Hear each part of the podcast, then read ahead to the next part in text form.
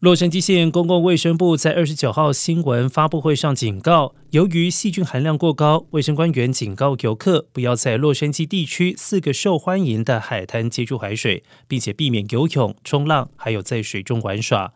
受到影响的海滩分别有圣莫尼卡码头母亲海滩卡布里诺海滩以及托潘加峡谷海滩。